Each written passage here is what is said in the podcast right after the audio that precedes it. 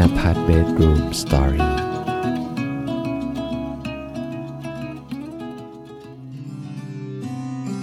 ถ้าเพื่อนๆ คนไหนที่กำลังรู้สึก อยากจะเปลี่ยนแปลงอะไรบางอย่างเกี่ยวกับตัวเอง แต่เราก็ไม่รู้จะเริ่มทำยังไง หรือกำลังรู้สึกว่าเรากำลังติดอยู่ในกล่องที่ไม่ว่าเราอยากจะออกไปแค่ไหนก็ตาม เราก็ยังไม่สามารถออกไปได้ วันนี้ครับผมมีเรื่องราวที่อยากจะมา แชร์ให้กับเพื่อนๆที่อาจจะทำให้เพื่อนๆได้มีกำลังใจในการที่ฮึบสู้แล้วก็ก้าวกระโดดออกมาจากกองกองนั้น เรื่องที่ผมอยากจะมาแชร์กับเพื่อนในคืนนี้นะเป็นเรื่องเกี่ยวกับความเปลี่ยนแปลงที่เกิดขึ้นกับตัวเรา เมื่อเราได้เปลี่ยนมาอยู่ในสถานที่ใหม่ๆ ผู้คนใหม่ๆ บรรยากาศใหม่ๆ การงานใหม่ๆ ซึ่งนั่นเป็นสิ่งที่เราแบบไม่เคยทำ ชีวิตเลย แล้วมันทำให้ผมได้เรียนรู้อะไรหลายๆอย่างมากๆ แล้วก็ได้ค้นพบสิ่งมหัศจรรย์ที่เกิดขึ้นกับตัวผมมากมาย จนมันทำให้ผมรู้สึกว่าอยากจะเอาความรู้สึกที่ผมได้เรียนรู้ประสบการณ์ที่ผมได้ไปพบเจอ มาเล่าให้กับเพื่อนๆได้ฟังกันนะฮะแล้วก็เพื่อที่จะหวังว่าเพื่อนๆจะ ขึ้น มาลองฟังไปพร้อมๆกันครับ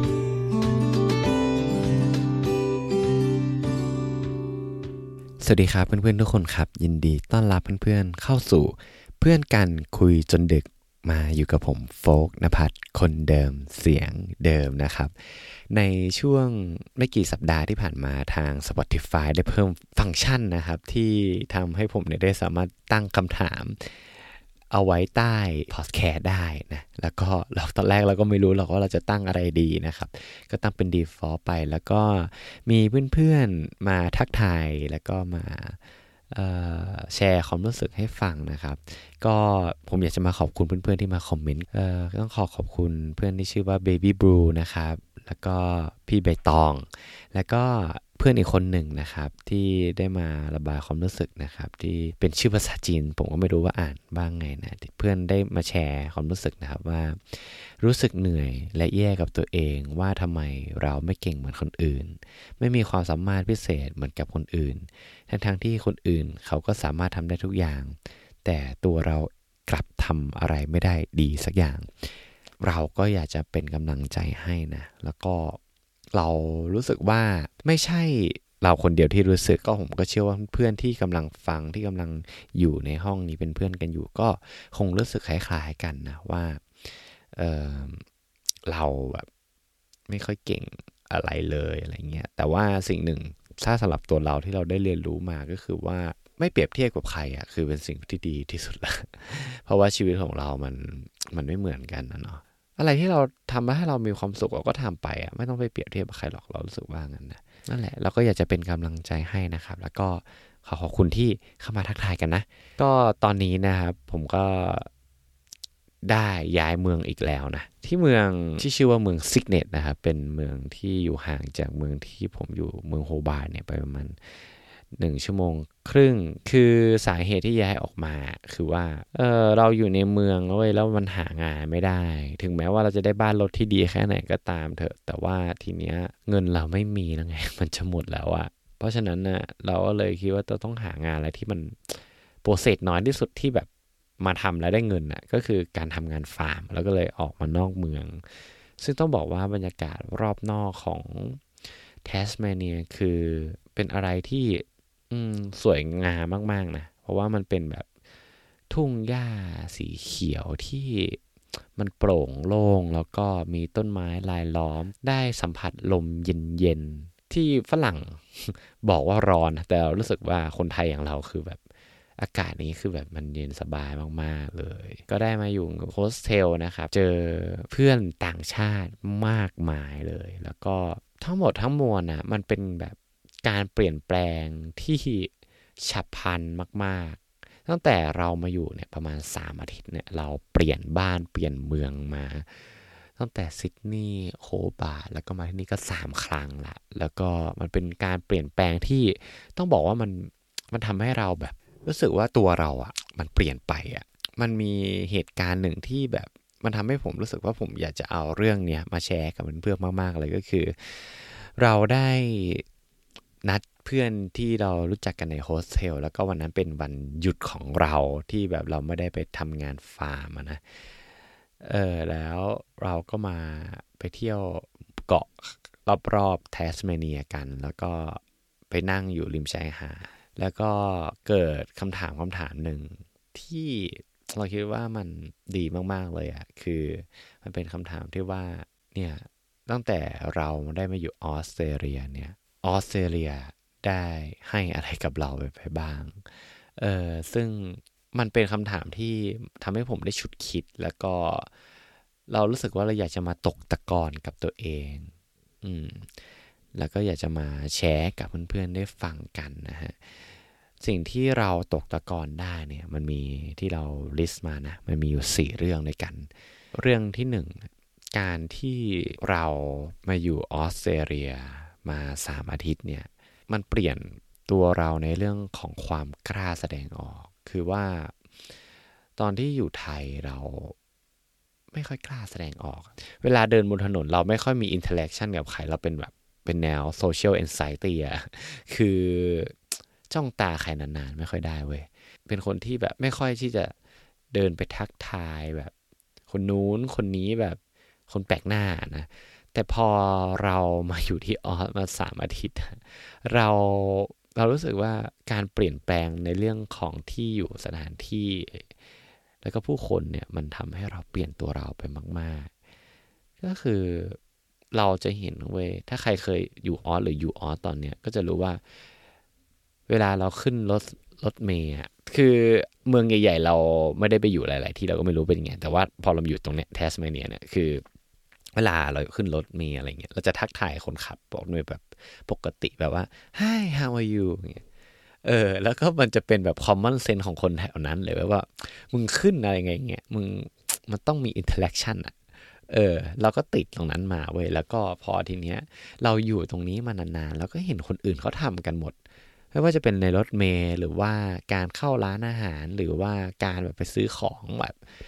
ปกติเราไปซื้อของในไทย เราก็ไม่ต้องให้ how are you เลยใช่ไหมแล้วก็แล้วก็เดินเข้าไปแล้วก็โอเคเอานี้อันหนึ่งครับแค่นี้ใช่ไหมแต่ว่าที่เนี่ยเพราะว่าส่วนใหญ่เขาจะเขาจะทักทายเราก็แบบ hi how are you เงี้ยแล้วก็บอกเออ doing good how are you เงี้ยแล้วก็เหมือนก็คุยกันแล้วก็คุยกันได้ยาวๆเลยเว้ยมันก็แปลกมากเป็นเรื่องที่แปลกมากแล้วตอนแรกเราก็รู้สึกว่าอะไรวะเนี่ย แล้วก็ปรับตัวไม่ได้อะนะ พอเราเห็นว่าสิ่งรอบข้างมันเหมือนเป็นเรื่องธรรมดา เราก็ต้องพยายามที่ต้องปรับตัวเข้าไปเลยแล้วก็ทำบ้างเพราะทำบ้างแล้วพอเราทำเราได้ interaction ดีๆ จากคนที่เราทำด้วยในทาง positive เว้นเรื่องที่เรื่องที่ไปเจอซิดนีย์ที่เล่าในตอนที่แล้วเราเว้นไป นั่นแหละ แต่ว่าอย่างอื่นที่เราไปเจอคือมันดีมากๆ แล้ว พอเราเจอ feedback ที่ดีอะกับการกระทำของเรา เราก็รู้สึกว่า เฮ้ย มันเป็นมันไม่ได้สิ่งที่แบบ น่ากลัวเลยนะแล้วก็มันเป็นสิ่งที่ดีด้วยซ้ำที่มันทำให้เราได้มีโอกาสได้ไปพบเจอคนใหม่ ๆ อะไรเงี้ยแล้วก็พอเราได้เรียนรู้ตรงนี้ปุ๊บมันทำให้เรามีความกล้าที่จะเดินเข้าไปทักทายคนอื่นก่อน อย่างเช่นแบบในโฮสเทลเงี้ยจากที่เราเป็นคนไทยหัวเดียวกระเทียมลีบเงี้ยในโฮสเทลของเรามีแบบมีคนเยอรมัน มีคนออสเตรีย มีคนฝรั่งเศส มีคนไต้หวัน มีคนฮ่องกงคือโฟกคือถ้าเราแบบ เก็บเงียบไม่กล้าทักใครก่อนนะมึงเป็นคนไทยหัวเดียวกับเทียมรีแบบไม่มีใครคบแน่นอน มันก็เหมือนเป็นพุชเรานิดๆว่าเหมือนแบบ มันเป็นความกลัวได้มั้ง มันก็เป็นพุชเราด้วยก็คือ มึงต้อง first move อะในทุกๆเรื่องอะแล้วก็เป็นตัวเราแหละ แต่ว่าเราแค่เพิ่มความกล้าที่จะไปคุยกับเขาแค่นั้นเอง ซึ่งผลที่ได้มันก็ดี แล้วก็มีเรื่องตลกวันนี้คือเราไปทำฟาร์มใช่ไหมแล้ว ปกติอะ เราจะไปทำฟาร์มกับเพื่อนที่มีรถยนต์ แล้วทีนี้เพื่อนที่มีรถยนต์น่ะเขาย้ายเมืองเว้ยมันเลยทำให้การที่เราต้องไปทำงานเราต้องเดินไปทำอะ เออ แล้วประเด็นคือไอ้ตอนที่เราไปทำฟาร์มแรกอะ เราแค่เดินข้ามถนนแล้วก็ถึงแล้วเว้ยแต่ทีเนี้ยเขาต้องย้ายฟาร์มไปทำอีกฟาร์มหนึ่งซึ่งประมาณแบบห้าโลอะถ้าเดินก็คือนานปกติอะถ้าเป็นเราเราไม่ค่อยกล้าที่จะไปคือเข้าไปแบบไปขอแบบ เฮ้ยขอไปด้วยได้ไหมอะไรไม่ไม่ค่อยกล้านะ แต่ว่าในเมื่อสถานการณ์บาบังคับอะแล้วบางจริงเราจินตนาการว่าเฮ้ยกูต้องเดิน ไม่ทำงานกูทำไม่ทันแน่ๆอย่างเงี้ยเราก็เดินเข้าไปดุ่มๆเข้าไปขอขอเลยแบบ คือเพื่อนคนนั้นน่ะตอนนี้เป็นเพื่อนกันละคือเพื่อนคนนั้นเขานั่งรถอยู่เอ้กำลังจะขี่รถไปแล้วแล้วเราวิ่งไปแบบเคาะกระจกอะแล้วก็บอกเฮ้ยขอไปด้วยได้ไหมคือไม่มีรถ เออ แล้วเพื่อนคนนั้นก็ดีมากก็บอกว่าเออเออเข้ามาเข้ามาเข้ามาเขาก็แบบ happy ก็ friendly ดีเออ แล้วก็เข้าไปคุยกับเขาเป็นคนญี่ปุ่น เออ แล้วก็คุยกันเยอะแยะมากมายฮะก็ก็เป็นรู้จักกันก็เป็นเพื่อนกันละนั่นแหละ คือเราก็ไม่คิดว่า เอ้ย ถ้าเราอยู่ยังอยู่ไทยอะ กูคงไม่มีโมเมนต์อะไรอย่างนี้แน่นอนนะ กู คือมันมัน มันคงไม่มีอะแล้วมันคงแบบไม่ได้เปลี่ยนตัวเราอะไรขนาดนี้อะเรื่องที่สองคือมันเป็นสิ่งที่แบบว่ามันทำให้เราเพิ่งพาตัวเองมากขึ้นจริงๆนะคือการที่เราออกมาต่างประเทศอะไรคนเดียวอะมันเป็นสิ่งที่มันทำให้เรารู้สึกว่า เราคือเพื่อนสนิทที่สุดของเราจริง ๆ เลยอะคือไม่ว่าจะไปที่ไหนไม่ว่าจะ take decision อะไรอย่างเงี้ย ปกติถ้าเราอยู่ที่ไทยเราก็จะแบบมีเพื่อนมีอะไรอยู่ข้างๆ แล้วก็ไม่ค่อยได้คุยกับอะไรกับตัวเองมากหรอกนะ แล้วก็ได้พูดคุยกับตัวเองมากขึ้น พอเราไปทำงาน แล้วยิ่งมันเป็นงานฟาร์มเนี่ย อันนี้จะเข้าสู่เรื่องที่สามก็คือมันทำให้เรารู้สึกว่า มึงต้องสู้ชีวิตมากขึ้นจริงๆอะอยู่คนเดียวไม่พอเราก็ต้องสู้ชีวิตด้วยก็คือต้องต้องบอกว่า งานที่เราไปทำอะมันเป็นงานฟาร์มแบบเก็บสตรอเบอรี่เว้ยแล้วทีเนี้ยสตรอเบอรี่อะคือมันที่เนี่ยเขาปลูกแบบไม่ได้ยกสูงอะคือมันติดดิน แล้วทุกคนพอจินตนาการถึงต้นสตรอเบอรี่ได้ไหมคือมันไม่ได้เป็นต้นแบบต้นที่มันยืนต้นอะมันเป็นต้นพุ่มอะมันเป็นพุ่มพุ่มเล็ก ๆอะแล้วทุกครั้งที่เราจะต้องเก็บอะ เราต้องแบบต้องนั่งยองๆเก็บหรือไม่ก็แบบยืนแล้วก็โค้งตัว ยื่นตัวไปเก็บแล้วผมซึ่งสูงร้อยแปดสิบสามคือมันมันปวดหลังไง แต่ทีเนี้ยเราก็ต้องทำงานแบบเป็นแปดชั่วโมงอะไรเงี้ย แล้วแบบว่ามันเป็นงานหนักที่เราไม่เคยทำมาก่อนเว้ย แล้วเรารู้สึกว่า โอ้โห กว่ากูจะเอินเงินจากที่เนี้ยกูใช้พลังเยอะเหลือเกินนะ คือมันไม่ได้งานชิวอะทุกคน คือมันเป็นงานที่ เขาจ่ายเราเป็นรายชั่วโมงอะเพราะฉะนั้นน่ะการที่เขาจ่ายแล้วเขาต้องให้คุ้มค่ากับสิ่งที่จ่ายไป มันก็ต้องมีความกดดันว่า ในหนึ่งชั่วโมงอะมึงต้องเก็บได้จำนวนนี้นะเออถ้ามึงเก็บไม่ได้จำนวนนี้ในจำนวนกี่วันอะไรเงี้ย มึงก็จะโดนไล่ออก เพราะเขาก็ไม่แคร์มึงอยู่แล้วเพราะมึงไม่ใช่เป็นพนักงานประจำถูกป่ะ เออ มึงก็ต้องพุชตัวเองในระดับหนึ่ง ซึ่งแบบ เออ ก็สู้ชีวิตมาก แล้ว จริง ๆ แล้วอะการที่เราไปทำเราก็ได้มีกำลังใจนะ คือสู้ชีวิตไม่พอ แต่ว่าเราก็เห็นกำลังใจรอบข้างก็คือว่า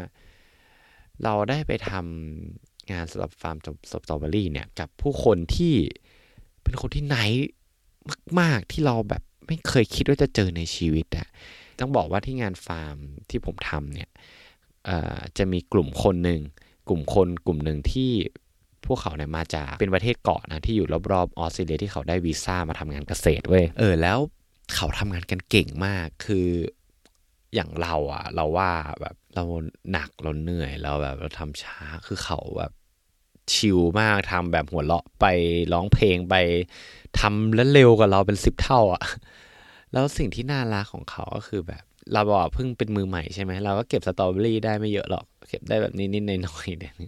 ถ้าเทียบเทียบคนอื่นเงี้ย แล้วบางทีเขาก็แบบ เอาสตรอเบอรี่ที่เขาเก็บที่จะเป็นโคต้าของเขานะเอาโยนให้ใส่ตะกร้าแล้วเว้ย แล้วก็บอกว่า เอ้ย เอานี่เถอะแบบ เราก็ไม่รู้เหมือนกันเว้ย แล้วไม่ได้เป็นแค่คนเดียวนะ เป็นกับทุกคน แล้ววันนี้ผมก็ไปเจอแบบ เขาให้ผมทั้งตะกร้าเลยแบบว่า เออ ฉันเก็บได้เยอะแล้ววันนี้อย่างเงี้ย เธอเอาไหมเถออะไรเงี้ย เรารู้สึกแบบ มันมีด้วยเหรอวะแบบสังคมที่แบบแบ่งบันกันอะไรขนาดเนี้ยเออ แล้วแบบเขาแบบยิ้มแย้มทักทายแบบนายมาก นั่นแหละ คือเราก็รู้สึกว่าพวกเขายังทำได้อะทำไมมึงจะทำไม่ได้วะโฟกเราก็ต้องแบบสู้ลุยต่อไป ก็ได้กำลังใจดีๆ จากมัน พอการที่เราทำงานในงานหนักที่เราแบบไม่เคยทำอะไรมาก่อนอะไรเงี้ยจะมาสู่ข้อที่สี่ที่ที่มันเปลี่ยนแปลงเราได้มากจริงเลยก็คือ มันทำให้เราได้ตั้งคำถามเกี่ยวกับชีวิตของตัวเองมากขึ้นจริง ๆ นะเว้ยผมอยากจะแชร์อย่างนี้ก็คือว่าในตอนที่แบบเราทำฟาร์มสตรอเบอรี่อะมันเหนื่อยมาก มันเป็นอะไรที่เมื่อยมากแล้วมันเป็นอะไรที่ ที่แบบเหมือนเพลงแบบพี่เบิร์ดมาเลยอะฉันมาทำอะไรที่นี่อะไรอย่างเงี้ยเลยนะเว้ย คือเรารู้แหละว่างานที่มันได้เงินเยอะจริง มันได้เงินเยอะจริง ๆ นะทุกคน แต่ประเด็นก็คือว่า มันก็มีโมเมนต์เข้ามาในหัวแล้วแบบ กูจะเก็บเงินเยอะไปเพื่ออะไรวะคือจริง ๆ นะ คือผมก็มาตั้งคำถามอะว่า ชีวิตเราอะกูต้องการอะไรขนาดนั้นเลยเหรอวะแบบกูเก็บเงินเยอะไปเพื่ออะไรวะแล้วประเด็นก็คือ เราก็รู้สึกว่าแบบ ไม่รู้ว่าเราหาเหตุผลในการที่จะชี้ตัวเองหมายถึงว่าจะทำให้ตัวเองเราทำงานหนักน้อยลงหรือเปล่า แต่เรารู้สึกว่า พอมันมีคำถามแนวเชิงเนี่ยเข้ามาในหัว มันทำให้เราแบบเข้าใจตัวเองมากขึ้นว่า เออ ในชีวิตที่มึงต้องการมันคืออะไรวะอะไรเงี้ยเออเงินมันสิ่งเป็นสิ่งที่ matter ไหมมันก็ matter แหละ แต่ว่ามันเป็นสิ่งที่มึงแบบต้องมุ่งไปสู่จุดที่แบบมึงร่ำรวย มึงเก็บเงินได้เป็นล้านล้านจริงๆหรอวะ แล้วมึงได้เงินเป็นล้านล้านเนี่ย ยังไงต่อ เออ คือมันมันมันทำให้เราถามไปหลาย step ในชีวิตของเรามากขึ้น แน่นอนการมีเงินเยอะมันเป็นสิ่งที่ทำให้เรามั่นคงในระดับหนึ่งถูกปะแต่ประเด็นก็คือว่าพออย่างนั้นแล้ว มันทำให้มึงมีแบบความภูมิใจในในชีวิตมึงหรือเปล่า มันเป็นสิ่งที่ทำให้มึงมีความสุขหรือเปล่า balance ของมันอยู่ตรงไหน เออ เราถามกับตัวเองอย่างนี้ กลับมาว่าคำถามกับตัวเองว่า ชีวิตที่เราต้องการในชีวิตของเรามันคือยังไงกันแน่วะ เออ พอมาอยู่ออสอะ พอมาอยู่คนเดียว พอมาเจอสภาพชีวิตอย่างเงี้ยมันทำให้ผมแบบมีความแจ่มแจ้งของจุดหมุดหมายของชีวิตว่า เออ สิ่งที่กูต้องการจริงๆคืออะไร ได้มากขึ้น ในท้ายที่สุดเราก็พอเรามาตั้งคำถามนี้ตัวเอง มันก็เหมือนเราได้รู้จักกับตัวเองมากขึ้น แล้วมันทำให้เรารู้สึกว่ากูอยากจะทำอะไรกับลมหายใจที่ยังมีอยู่กับตัวเองวะมันก็ทำให้เราแบบ ได้เรียนรู้กับตัวเองมาก ๆ เลย จากคำถามที่แน่นอนแหละว่า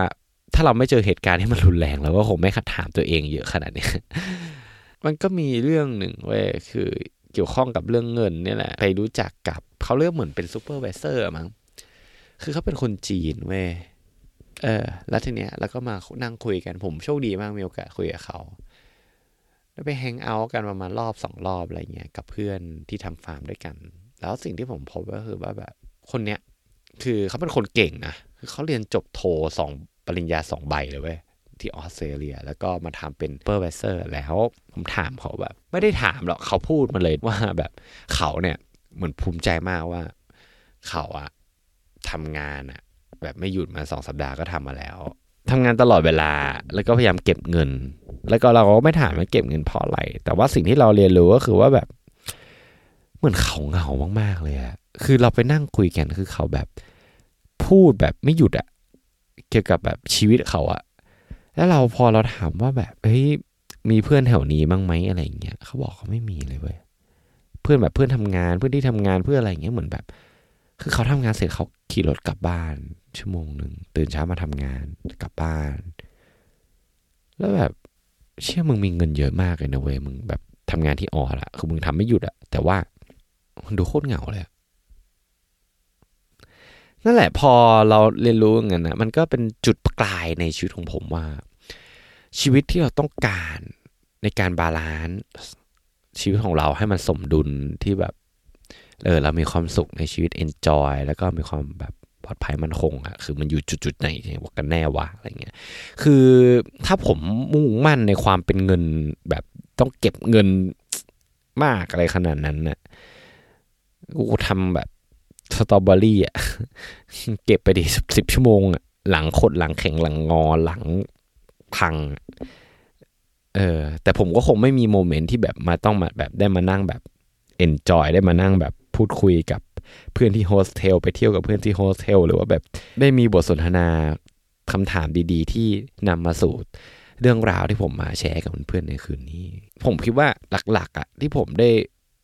เรียนรู้ทั้งหมดทั้งมวลจากสามอาทิตย์ที่อยู่ออสแล้วก็คือ การที่เราได้เห็นตัวเองชัดขึ้นว่า เราคือใครอะพอเราเริ่มมาอยู่ไปเรื่อยๆเรื่อยๆเราจะเริ่มรู้สึกมันจะทำให้เราได้เห็นแบบความชัดเจนของชีวิตว่าเออชีวิตเราแบบกูจะไปทางไหน ต่อไป เออ เพราะว่าแบบพอเรามาอยู่ในสภาพแวดล้อมที่แบบมันไม่ใช่ที่ของเราที่แบบเราไม่ได้คุ้นชินที่แบบ เราไม่ชิวอะ มันจะทำให้เราแบบมีคำถามอันนี้เข้ามาตลอดแน่นอนผมรับประกันเลยผมเชื่อว่าอย่างนั้น แล้วผมก็อยากจะบอกว่าผมคงจะไม่ได้สิ่งเหล่านี้มาเลยนะเว้ยถ้าเราแบบไม่กล้าที่จะออกมาสู่ดินแดนที่เราไม่รู้จักสภาพแวดล้อมที่เราไม่รู้จักความเปลี่ยนแปลง ทั้งผู้คนทั้งบรรยากาศ ทั้งสถานที่ เราเคยสงสัยเหมือนกันนะว่าทำไมผู้คนถึงชอบแบบออกเดินทางไปต่างประเทศชอบแบบ เราใช้เวลาสักสองอาทิตย์ไปนู่นไปที่นู่นที่นี่อะไรอย่างเงี้ยวันเนี้ยเรารู้สึกว่าเราเริ่มเข้าใจแล้วว่าทำไมเขาถึงชอบแบบไปใช้ชีวิตกันอยู่ตรงนู้นหรือว่าออออกเดินทาง ก็คือมันเปลี่ยนแปลง เราไปได้จริง ๆ ผมก็อยากจะให้กำลังใจที่รู้สึกเหมือนแบบเราติดอยู่กับอะไรบางอย่าง ติดอยู่ในกล่องหรือว่ารู้สึกเบื่อหน่ายกับความเป็นเราอยู่ทุกวันเนี้ยผมคิดว่าการที่ เราเดินทางออกจากคอมฟอร์ทโซนของเราอะมันอาจจะทำให้เราได้เห็นตัวของเรา ได้แบบชัดยิ่งขึ้นแล้วก็ได้เรียนรู้อะไรกับตัวเองได้เรียนรู้ตัวเองมากขึ้น แล้วก็ผมเชื่อว่ามันจะเปลี่ยนแปลงตัวเราไปในทางที่ดีขึ้นแน่นอนและนี่คือเรื่องที่ผมอยากจะมาแชร์เพื่อนๆในค่ำคืนนี้นะครับถ้าเพื่อนคนไหนชื่นชอบตอนนี้นะครับ ก็อย่าลืมให้กำลังใจด้วยการ รีวิว กดดาว หรือว่าช่วยแชร์ให้กับช่องเพื่อนกันคุยจนดึกด้วยนะครับ เพราะมันจะเป็นกำลังใจที่ดีให้กับผมมากจริงๆสำหรับคืนนี้นะครับ ผมโฟงนภัทรต้องขอลาไปก่อน แล้วเรามาเจอกันใหม่ในอาทิตย์หน้าครับขอให้เพื่อนนอนหลับฝันดี ราตรีสวัสดิ์ครับทุกคน บ๊ายบาย